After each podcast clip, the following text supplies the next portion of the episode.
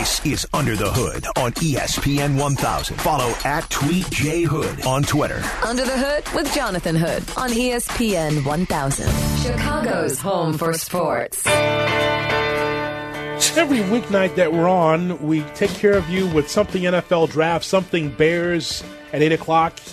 And we're going to do it here on this Monday night with Kevin Fishbain, friend of the program from theathletic.com. Go to theathletic.com as we have our conversation and Kevin joins me, Jonathan Hood, right here on ESPN 1000. Kev, as always, I appreciate your time. Thanks for coming on the show. Absolutely. Good to be with you. Uh, let me check in with you and your family. How's everything uh, in your home right now um, with all the COVID 19 that we've been dealing with? Uh, we're very thankful, Jonathan. I appreciate you asking. We're, we're doing well, and the NFL is certainly uh, keeping me busy. Are you doing good? Yeah, I'm hanging in there. Absolutely, uh, staying safe, and uh, everything is good.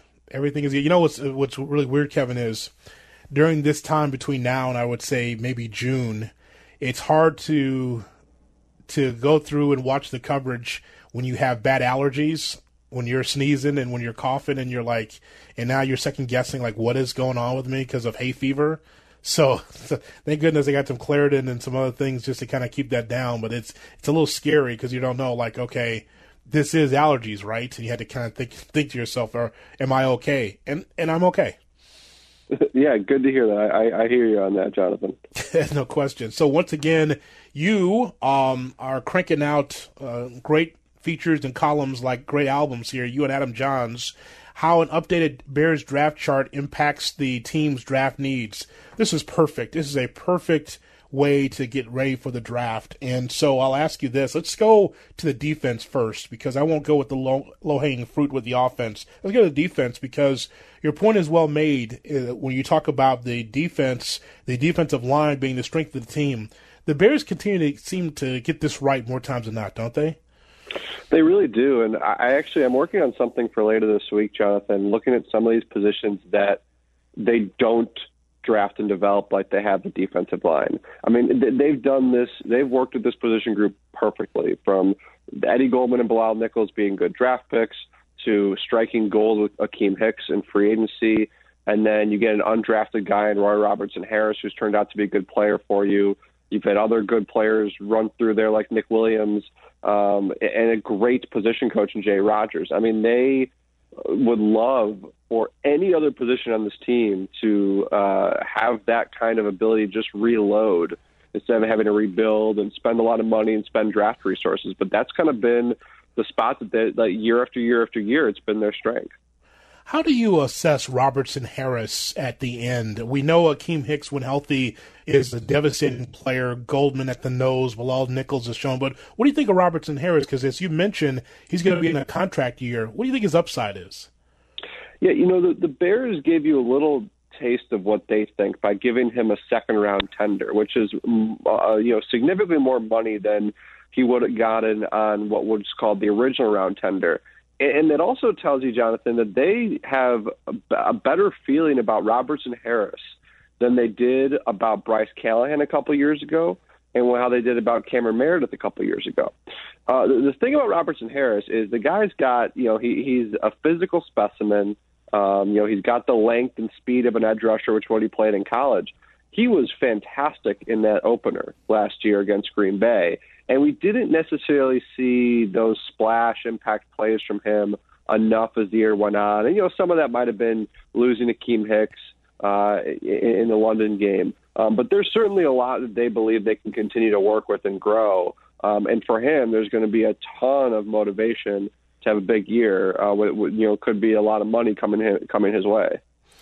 Also on the defense, let's talk about the corner spot because I, we're very strong with Kyle Fuller. I mean, that guy's a difference-making player. Uh, Skrine at the nickel now at the right side of that cornerback spot with Toliver, Artie Burns, who I see is more of a special teams guy. I think that uh, what I'm looking at here, Kevin, for the draft is to be able to bolster that position and look into free agency if that's possible. What What do you think of Toliver um, and do you think that the Bears are going to address this here in the next few days? Yeah, you know, you, just named three guys that uh, none of them are proven, and you just don't know what you're going to get. I mean, Roberson's never played an NFL game. I think Toliver might have the physical skill set that you're looking for, but he's still an undrafted guy. Um, you know, he was inactive the first couple of games this past season, then stepped in for Amukamara late. Uh, so you, you, you kind of have an idea what you have with him. They were really hopeful about him last spring. Um, so there, there is a lot that they like. Uh, I'm just not sure if they're ready to give him the job day one. You mentioned Artie Burns showed promise early in his career at Pittsburgh, really kind of fell off there, and, and that's kind of a, all right, change of scenery. I, I think that this is a, a, a position that if they want to go ahead and draft a guy in round two, and, and still make this guy make make whoever it is compete for that role, I think you're in a good spot because you know Kyle Fuller's a huge cap number in 2021, and then, and then his contract voids. So you got to start thinking about the future here uh, at corner. I, I'm very curious to see. You know that this is one of those positions they don't really draft corners. Uh, they haven't in the first three rounds since Kyle Fuller in 2014. Um, but they might be sitting there thinking, we really like Kevin Toliver. We think we have some intrigue in Roberson and Burns. We're fine. We don't need to use a premium draft pick on the spot. So that's just one of those things, Jonathan, where it's going to be really interesting where the draft will tell us a little bit about what they think of these guys. But because we're not going to have OTAs and minicamp, presumably, we're really not going to have any idea what the coaches really think about some of these open positions until whenever it is we get to see the team on the field. Kevin Fishbain from theathletic.com. Go to the website, theathletic.com, uh, with your breakthrough, uh, your breakdown of the Chicago Bears in the draft. Joins me, Jonathan Hood, on ESPN 1000. So, Kevin, you've rang this bell a couple times regarding Trevathan uh, at inside linebacker. And the, the, bell that you've been ringing is like, okay, so you're going to go with Trevathan, even though um, we could take a look at Nick Kwiatkowski, someone who's younger, and it seems like the money is pretty similar. Do I have that right? The the money that Kwiatkowski signed for and what Trevathan signed for is somewhat similar, even though again Trevathan is older than Nick was. Yeah, yeah. I mean, virtually identical when you looked at some of the particulars of those contracts, I, and you know, I, I think it might be. I, I was a little surprised Trevathan got as much money as he did. It is very rare at that position at that age with his injury history to get that kind of contract. Um, that does not happen very much. So, you know, that says a lot, I think, about the Bears' value and what he brings to the locker room. Um, a little bit more of a leader, uh, you know, vocal leader than Kwiatkowski is. I mean, and frankly, when healthy, there's no question Trevathan's a better player than Nick Kwiatkowski. So, you know, I, I, I can I can see the you know w- why they felt comfortable with that money, even though there's the age gap there, because you know Trevathan's a better player. Um, but yeah, you're you're obviously taking a risk there when a guy once a guy hits 30 and he has an injury history. Now, granted, I think last year's injury was a bit of a freak injury. Um, you know, his elbow just bent the wrong way. It's not the type of thing that's going to be a lingering situation that should impact him this season. Um, but yeah, I mean, I, I think there was some money there. Part of that contract in their mind is this is someone we need to make sure keeps everyone on the right page in a really important season. You know, you see, there's a difference between like Pace and say Theo Epstein, right? Theo would have went with the younger asset in that spot and would have parted with the veteran. Even though, as you mentioned, Trevathan like brings leadership to the table, but there's been injuries there. Kwiatkowski it, he was still raw, but it seems like almost every game he gave you something, gave you a play. So he was growing in the position, Kevin. So if it was my choice, I would have went with Kwiatkowski, especially if the money's even, because that's the younger player. Yeah, and you know who I think who else would have done that is Bill Belichick. Yes, you know, he is he is known for knowing the right time to move on from a, an aging player um, now, Grant doesn't necessarily mean he always pays the younger player. You know, sometimes in those situations he might go find somebody else. Um, but you're right. I think this is a situation too, and we saw it with Jimmy Graham. We saw it with Robert Quinn. This is a job security free agency situation. Um, you know, Theo, Theo's got a lot of job security. Mm-hmm. Um, you know, down over at, at Addison and Clark. Uh, Ryan Pace this year. Now, maybe Ryan Pace in 2015 2016 would have felt more comfortable making this move. But I, I think for a, a lot of these contracts, Jonathan, I kind of look at it as Ryan Pace being like, you know what? I just got to win in 2020. I'll worry about 2021 if I can still be the GM in 2021. Mm. In his mind, I, I, when I look at every contract, I try to put myself in that frame of mind, which is what makes us better for 2020. And, and I think, and again, health plays a big role.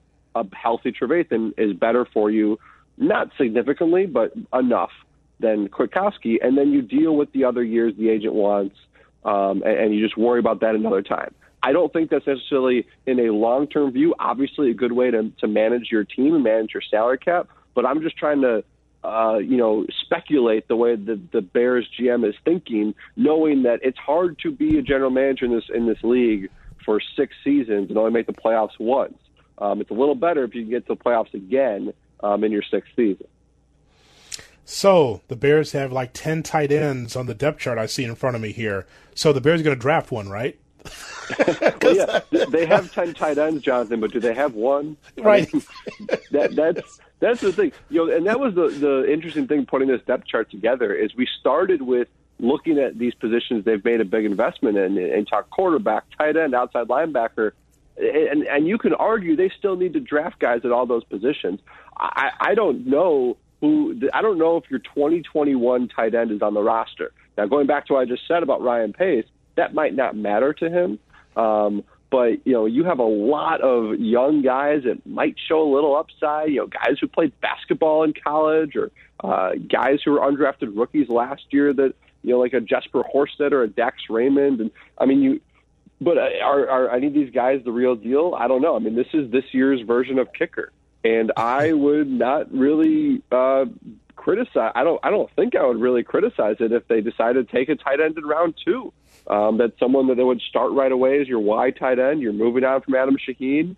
Um, again, I don't I don't know if that's out of the realm of possibility because you you don't have a whole lot of answers at that position, even though you have all these guys. So uh, you look at this draft, and sometimes it's hyperbole, but I believe it's true now, Kevin. I, I look at the, because I'm a big college football fan, I'll take a look at the wide receivers, the top 12, 12, top 15, I would say, that's on this list in front of me. And I think that a lot of these wide receivers can help a team and, and can really pay dividends. So when I look at um, Allen Robinson, Riley Ridley, uh, Anthony Miller, can you go and start the season with those three, or would you add someone? Would you look at a wide receiver? Because I'd say Allen Robinson is someone I like, and it's still a question mark about Riley Ridley at the Z. Yeah, you know, when you look at some of these mock drafts around that 43 to 50 range, you see some of those wide receivers there. Uh, you know, some really dynamic players, guys that can step in day one and just bring some necessary speed to this offense. Um, and, and I wonder how tantalizing that's going to be for Ryan Pace and especially Matt Nagy, as opposed to you know maybe an offensive lineman who's going to be who's going to have a redshirt year or a quarterback who's going to have a redshirt year. You know, the the the allure of a wide receiver who can step in right away, and you it, can, it can go for cornerback and safety too, or you potentially have starting jobs open.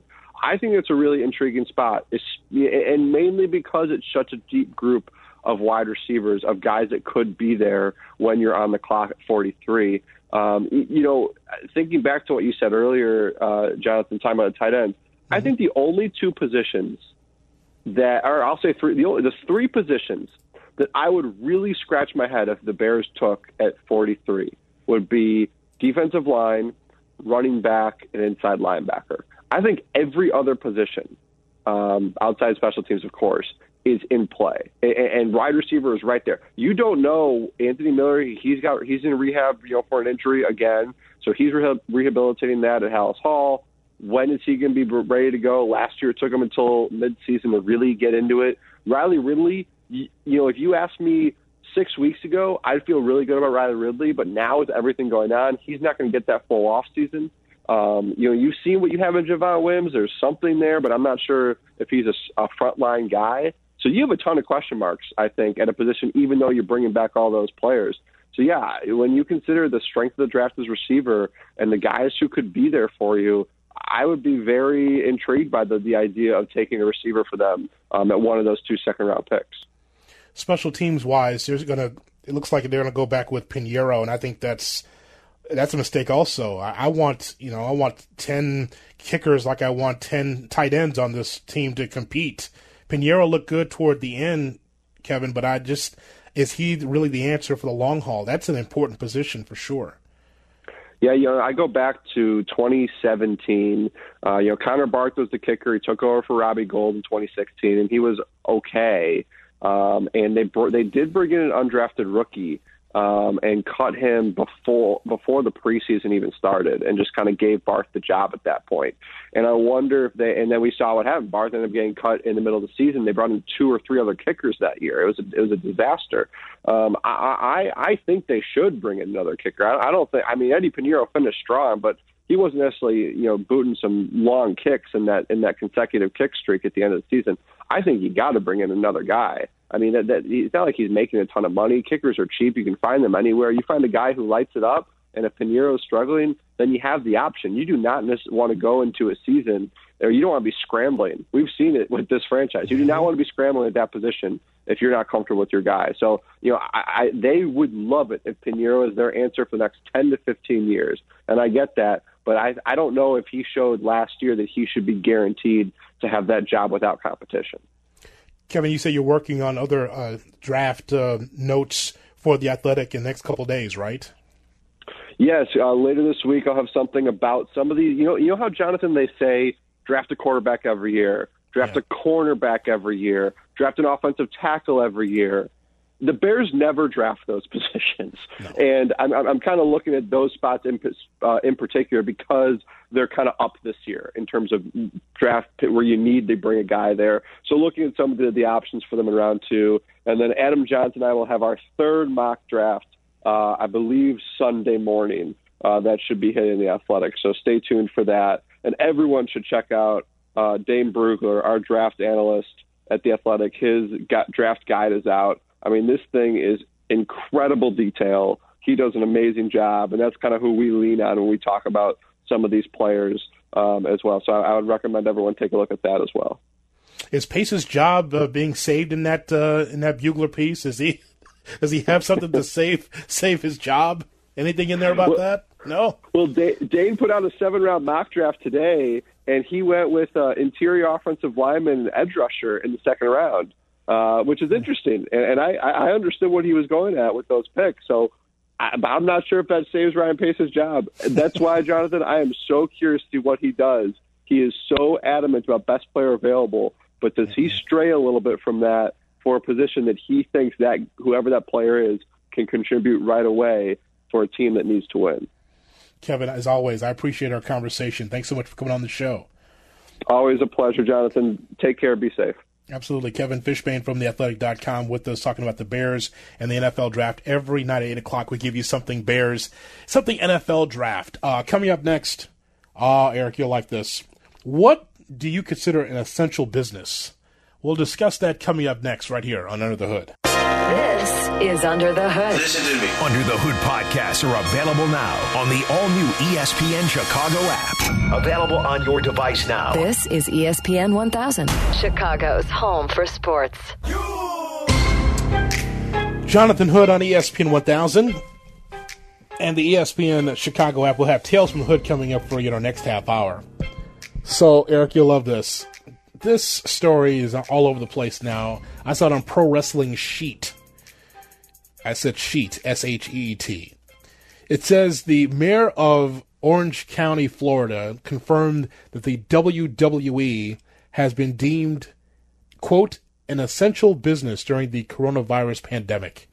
So, Orange County Mayor Jerry Demings took part in a press conference on Monday where he was asked how WWE has continued to create content while the other businesses are forced to close.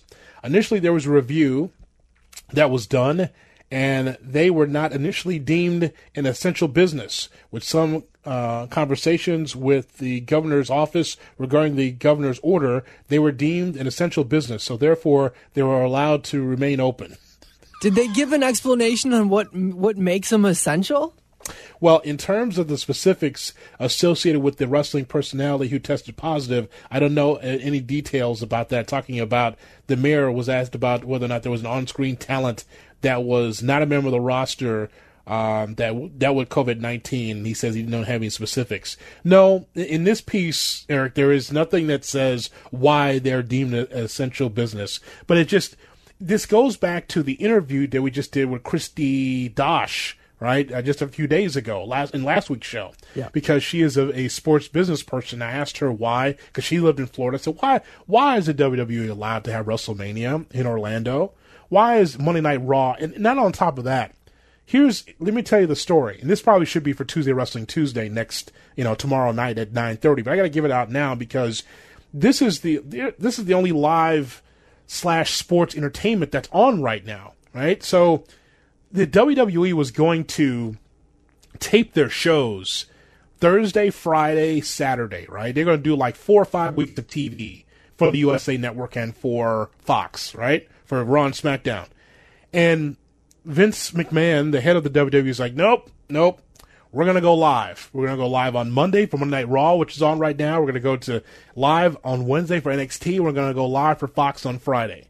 So you have your wrestlers sequestered in hotels in the Orlando area for a whole week, waiting to to first of all get on planes or empty planes, as Jerry the King Lawler said on his Twitter, one of the announcers for the WWE. He called the airline out because he lives in Memphis. He called the airline in Memphis and said, you know, do you have any flights out of Orlando? And and the Orla- people in Orlando, uh, the people in Memphis was like, well, what time can you get here? Yeah, exactly. Well, uh, What? let me just call my pilot because he ain't doing nothing right now. What time can you get here? Jerry called the airline and, Mu- and, and called the airport in Memphis. Like, can he, is there any flights going out of Orlando? He goes. Well, they say, well, what time can you get here? My What- what do you that's mean? crazy. What what year is it? I mean, but this is where we are now. So, but the ultimate point is, and I'm going to put this a bow on this and the UFC at the same time. The WWE allowed to be able to run a, an essential business, and you know. This is not like radio where it's just you and I running this show, you making sure that we're staying on the air and me talking. You know that there's hundreds of people in the back on top of one another, you're running lines, making sure it stays on the air, satellite, everything else, because it's a WWE production. This is not mom and pop. Even though there's, again, no fans in Orlando where they're um, filming this today.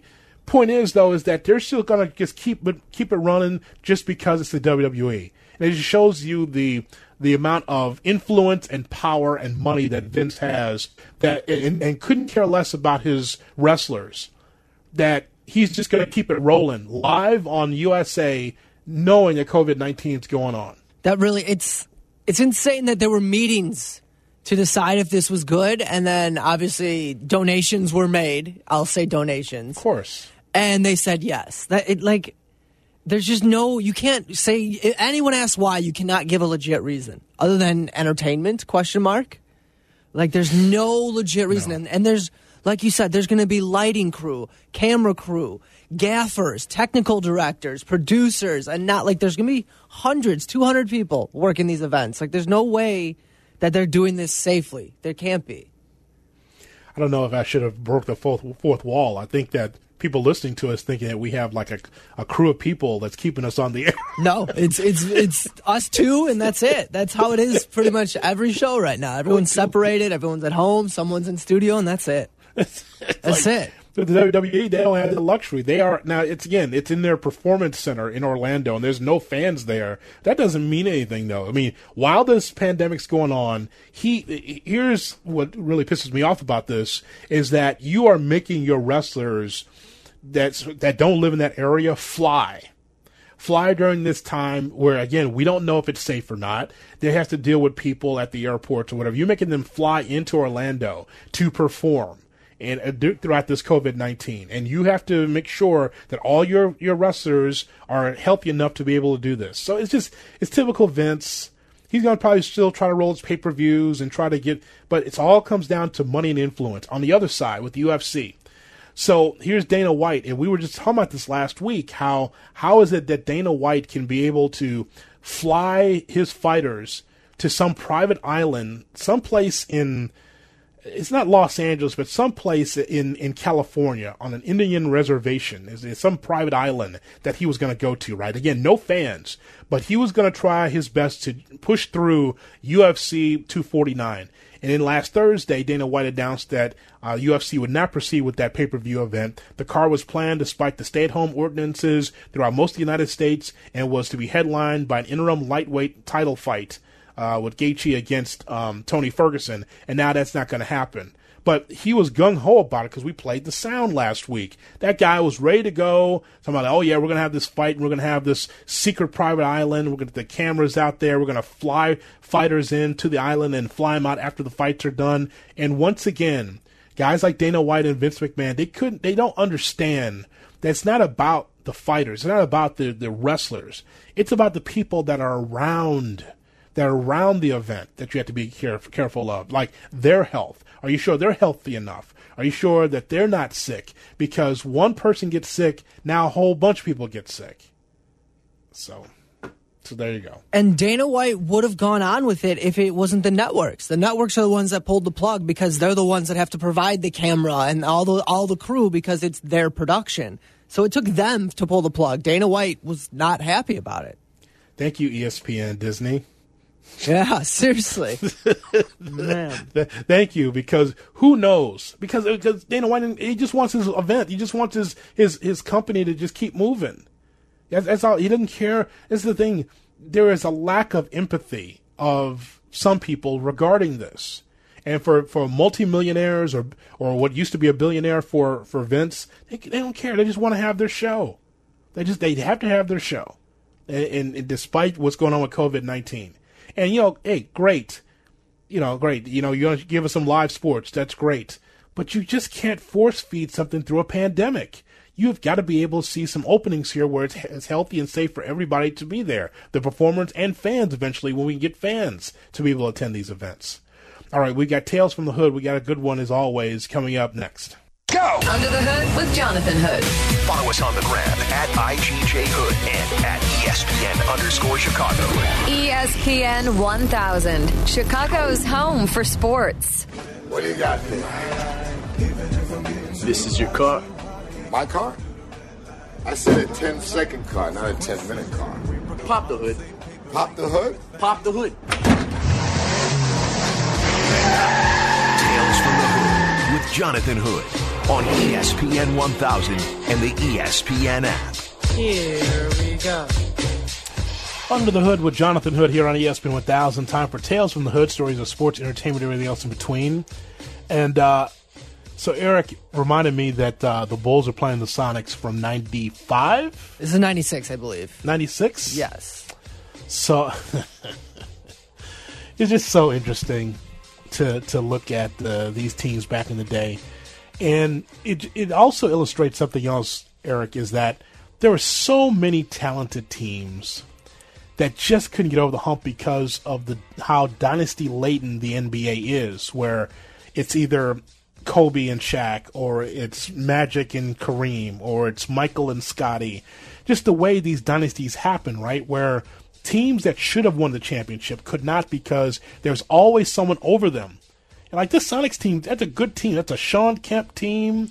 That's a that's a Sam Perkins on that team. There's some quality, but they they were just not as talented because they couldn't get past Michael and Scottie and others. Right. This this year, the, these playoffs, they made a run through the West. Like they dominated the West, and then completely got enthralled by the Bulls. And it's it's so fun looking at these guys. Like Luke Longley just just posted up Shawn Kemp, beautiful footwork, little baby hook. It's like it just brings me back. It's great. Well, you know, because Longley was just was dominating on the inside, and they didn't they went small. They had to bring in the great Frank Brickowski. Britkowski would come in. And Yes, the great. hey, he's a ski. I got. I, he's my guy automatically. Yeah, he was a he was a tough guy in the inside. Yeah, he was a very good defender. But they, that was the only size that they had. So I'll ask you this before we move on: Do you sometimes get that twitch when you see games in the '90s where it's like, oh, how did he pass up that three? Do you think is that what is does that come through your mind? What gets me is when they shot fake, guy goes by and they take one dribble inside the three and then shoot it, and it's like you are your, your heels are on the three point line. like there was no reason for that step forward at all. That that does totally get to me, definitely. no value, no value of the three at that time. It's no. crazy. It's either no confidence or no value in the three at that during the '90s. Right, Or- it's or- one of those things where like I feel like if you shot more than three or four a game, your coach is going to get on you for it. Like don't just stop shooting that ball. Like we got to get the ball inside. We work inside out. I know it's in the fourth quarter, but there is way too much Luke Longley that they're showing right now. He's just dominating, and that's why the bench mob is all over him now because you know because he just is dominating the inside in a blowout, and like the bench is so happy for him because he's never had a game like that apparently. I've been able to reappreciate these games so much because in so this was the last '96. I was nine, so like I was young throughout. So I remember like banging pots and pans after when they won and stuff, but couldn't really appreciate how smooth Toni Kukoc really is. How ridiculous uh, Pippen's defense is on everyone. Like I just I knew of it, but being able to watch it as someone who was too young to actually grasp it at the time, it's, it's I've really enjoyed it. Ninety six, huh? I was also banging pots and pans. There you go. Uh, at that time. pardon of the expression. 96. Well, that was a heyday. Uh, hey, uh, hey, uh, turn over. Let me put on put on the Bulls game. We're done here. Yeah. Um, as I would say. It's like, uh, so on Facebook, facebook.com, we asked the question: Which TV shows or movies did you watch this past weekend during the shelter in place? Man, once again, a long thread of people talking about what the television they watch. Now, I'll, once again, I've always been a small screen guy versus a movie guy. I, I don't understand, Eric, the people that talk about how they burned through Netflix or they've watched everything on Netflix, which is it's a lie. You haven't watched everything. They're not That's trying. There's no way. I'm. I find stuff every other day. that I'm. Oh, like I didn't know about this doc, or oh, I heard this drama. You brought up Insecure on this thread. My Yeah. wife watches it, but I've actually never gotten into it. And I was like, maybe I should start watching Insecure. It's good. I, I, I just watched um, the first um, their first episode of this season. Right. It was it was tremendous. It was you know Issa Rae is an up and coming star. I think in in television. So I, I like that show. Um, but here, here's the thing, and, and we, it goes back to something we talked about a couple weeks ago with this. I just am trying not to burn through and binge watch a whole season of something in a day. Because I just think we have to be able to, for me, I need to stretch this stuff out. Like, I'm at, I think I got maybe three, four more episodes left of Ozark. I watch another two on Saturday.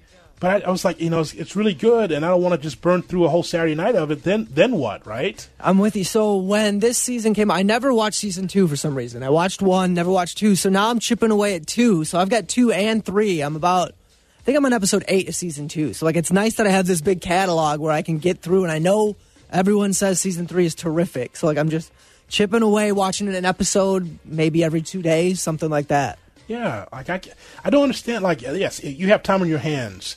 You're not working, and you're at home, and you're like, well, I'm just going to watch a whole season of this. And I just, for a show I enjoy so much, I cannot just go through the whole thing. I just can't. I just got to be able to, you know, not take it once a week, but like once or twice, a, you know, uh, a week or three shows in a week. I could do that. Um, looking at the list here, and uh, Jay and Courtney also believe that the Insecure is a good show on HBO. I think it's it's really well done. Um, the uh, Mike Pankow says he binged the Big Show show on Netflix. I think that's the Big Show, the wrestler. It is. I'm curious about it. My buddy said he was going to watch it and let me know what he thinks. It, it's it's I don't even know what it is, but the, it's the big show's show. I have no idea what it is. I see enough wrestling related content. I right. just I don't have time for that. It's, I'm trying to get it all together so I can get Tuesday Wrestling Tuesday off the ground. That's what I'm trying. Entourage. You you want to? Here's a secret. You know I've never watched Entourage. And I personally, I've watched all of them. I don't think you're missing too much. Oh come on! Seriously, Really? after like season three or four, it's just I don't know. It's the same thing over and over again. It gets tiresome. It feels like um, what's the one with the Rock where he's the agent now? Ballers. Yeah. It's very ballers esque where it just gets really corny. See, in my Balls was good at first, and then the novelty wore off. Yes, off. exactly. And that's how I felt about Entourage. There, by the way, Brickowski is already fighting with Rodman. I told you he was tough. Brickowski comes in there. Look at him. He's got Look some. Shoulders on him. See, Ah, Mi- mixing it up with Rodman. right. I'm telling you. I'm telling you. I know my '90s basketball. he was tough. And look at Rodman now. Now He's Rodman, grinning. the Rodman is looking at Brickowski on the foul line. So, He's not watching Jordan shoot at all. God, he's, got the his- best. '90s. Rodman, instead of just standing shoulder to shoulder, he's just staring at Brickowski. with a grin on his face. How how tremendous is that? Oh, that's awesome. what an irritant. Uh, the dude that's smiling before a fight is the dude you, you're afraid of. that's that's the rule. I have not seen Jack Ryan yet. I know I should Good. be watching Jack Ryan. Yes, it's I'll very watch it. good. I like that. What's next? Okay, people are- are voting Ozark. Uh, Rufus says I'm most of the way through Mad Men. Wow, I've seen all of that. I thought that was tremendous. Mad Men's great. It's a hard when you're behind. There's so many seasons, and the show's so dialogue ridden that it's hard to from one to what eight or something like that. I think there were. It's a hard one to chip through all the way, but it's a great show. That's, that's tr- really, really good show. Um, Anton Collins says the one armed swordsman and the new new one armed swordsman old karate movies. Okay, old karate movies back. Watching some kung fu, that's pretty fun. kung fu. what? That's a- what? Um, I never would think about that during a No, pandemic. no, to put but all right. fu. Maybe I'll think about that. Um, Office reruns. You know, uh, Mark Jones says Office reruns and Jumanji 2 with the family. Office reruns. That's a good one because there. I feel like I've seen the, the Office, but I, I've watched some of this recently just as a refresher. I like The Office. Yeah, The Office is fine. To me, The Office is an innings killer. You need something on the TV to just kill some time, just crank out 10, 5 to 8, 20 minute episodes of The Office. Great innings killer. You know what also is a great innings killer, and I can't, I don't want you to dump me, but that that show, uh, Blanks Creek. Yes, I I know exactly. I love that show, actually. Yeah, Um, I'm, I'm in season three now. I, I was binge watching that for, and that thing's like 21 minutes Oh, it's so good. It's so well written. So Eugene Levy and then the the son in the show is his actual son in real life. Those two wrote the show. That's his son in real life. Yes, it's his son in real life. Isn't that amazing? Doesn't that make it even better? Like, oh, it's so well written. It's a very funny show. that is funny. I, I like his son is just hilarious. Oh god, that, he's he's the best character in that show. He's so, good. So, so I was making out with a guy in the barn in the back, and uh, I think he likes me. Uh, his whole description of his sexuality with wine is amazing. He's like how he just likes all. It's uh, it's just so funny and creative. It's awesome. it's just he's just so, just the outfits he wears, wears Yes. and everything else. Just like, is that our new car? I just I cannot believe this is our new car. So you're saying this is our new car? Is there a body in the back? um. So let me see what else we have. Uh, David Brown says, "Unbelievable catastrophe season three of Killing Eve." My weekly fix of The Fugitive. Oh, he watches the old series from the '60s. Oh, Every good. week, that's fun. That's good. Tiger King says Cheryl Graffman. Uh, She Wayne's won't like what that'll do to her name. Sorry, Cheryl. But Jeffrey Wright says X Men, Dark Phoenix. I, I have Dark been out on Phoenix that. I gotta watch nope. that. Um, John John says Ozark, Chicago Med, Chicago Fire, Forever Life, and The Connors. Uh, have not seen The Connors since um, Roseanne left. Oh, that's right. I was trying to figure out what it was. No, I haven't. I didn't even know they were still making any. That's right, though. They were. I remember hearing they were going to, but I did not. I haven't seen any of them. Still cranking out, I think. Yes. Uh, by the way, uh, Brickowski's been thrown out of this game. Just like that. got him. yeah. Watch. I want you to look oh, at the replay. yeah. He just The- right. the oh, forearm right- Yes. You see that that forearm right to the throat? yes. Rodman is the best. Unbelievable. He got into so many guys' heads. Um, just a quick story, like Alonzo Mourning when the Bulls would play the uh, the Heat, right? And you see uh, Rodman was shooting the technicals after Brickowski was thrown out. Couldn't care less if he hit the shots or not because he was not a shooter. He just flinging it up there. Did not care. Um, good. Rodman, it would when the Bulls played the Heat, right? Rodman would grab uh, Mourning from from behind, right? Grab his ass, and like Mourning was just freaked out about it. Really, that's funny. It took him out of his game completely. That's great. And, and Rodman, again, one of those guys who his sexuality was kind of uh, whatever. So, Yes. like, that probably for people in that age and time freaked him out. Alonzo Mourning, for me as a kid, was one of the most terrifying athletes. he was so big and always pissed off. So it's interesting. It, it, it's just interesting how uh, Mourning just did not like to be touched, and definitely not by Rodman. because Rodman was just always irritating him, right? So I thought that was it was interesting. God, Rodman is a treat to us all. And I am a friend of uh it's, it didn't say Chicago PD. It says Chicago Med and Chicago Fire. Wait a minute.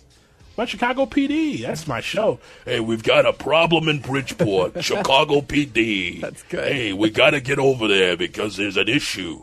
By the way, I'm a dirty cop. I just want you to know I've got ten thousand dollars. Find this guy for me. He's a perp.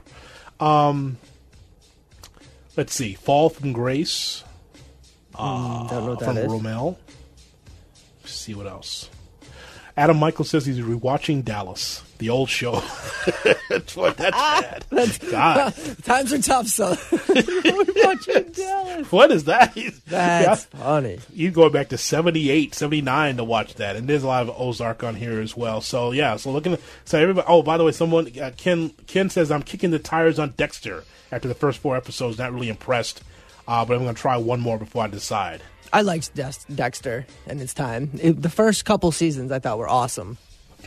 So so that yeah, so that's where we are with as far as the binge. Let me give you one suggestion because I don't Yes, know sir. anyone that's been talking about it, and I watched the whole season and I absolutely loved it. It's on Amazon Prime. It's called Zero Zero Zero.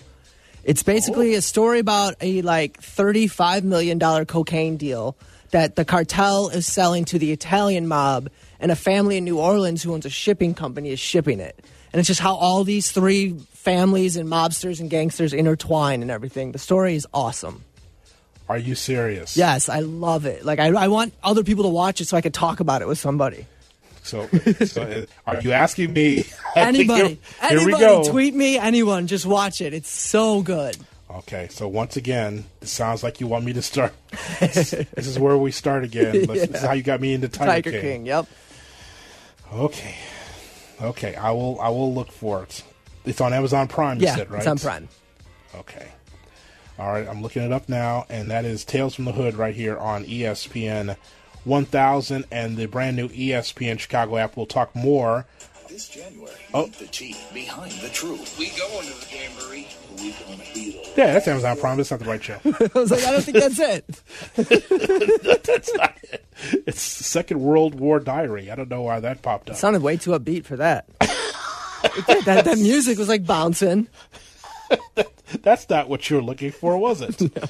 Uh, so coming up, uh, we will have uh, Vincent Goodwill on. We'll get a chance to. It says, look at this. It says buy the second season of Hawaii Five O. There's no way I'm paying three dollars for Hawaii Five O. I can watch it on Me TV, sir. Buy. Um, anyway, Vincent Goodwill on the Bulls coming up at nine o'clock right here on UTH.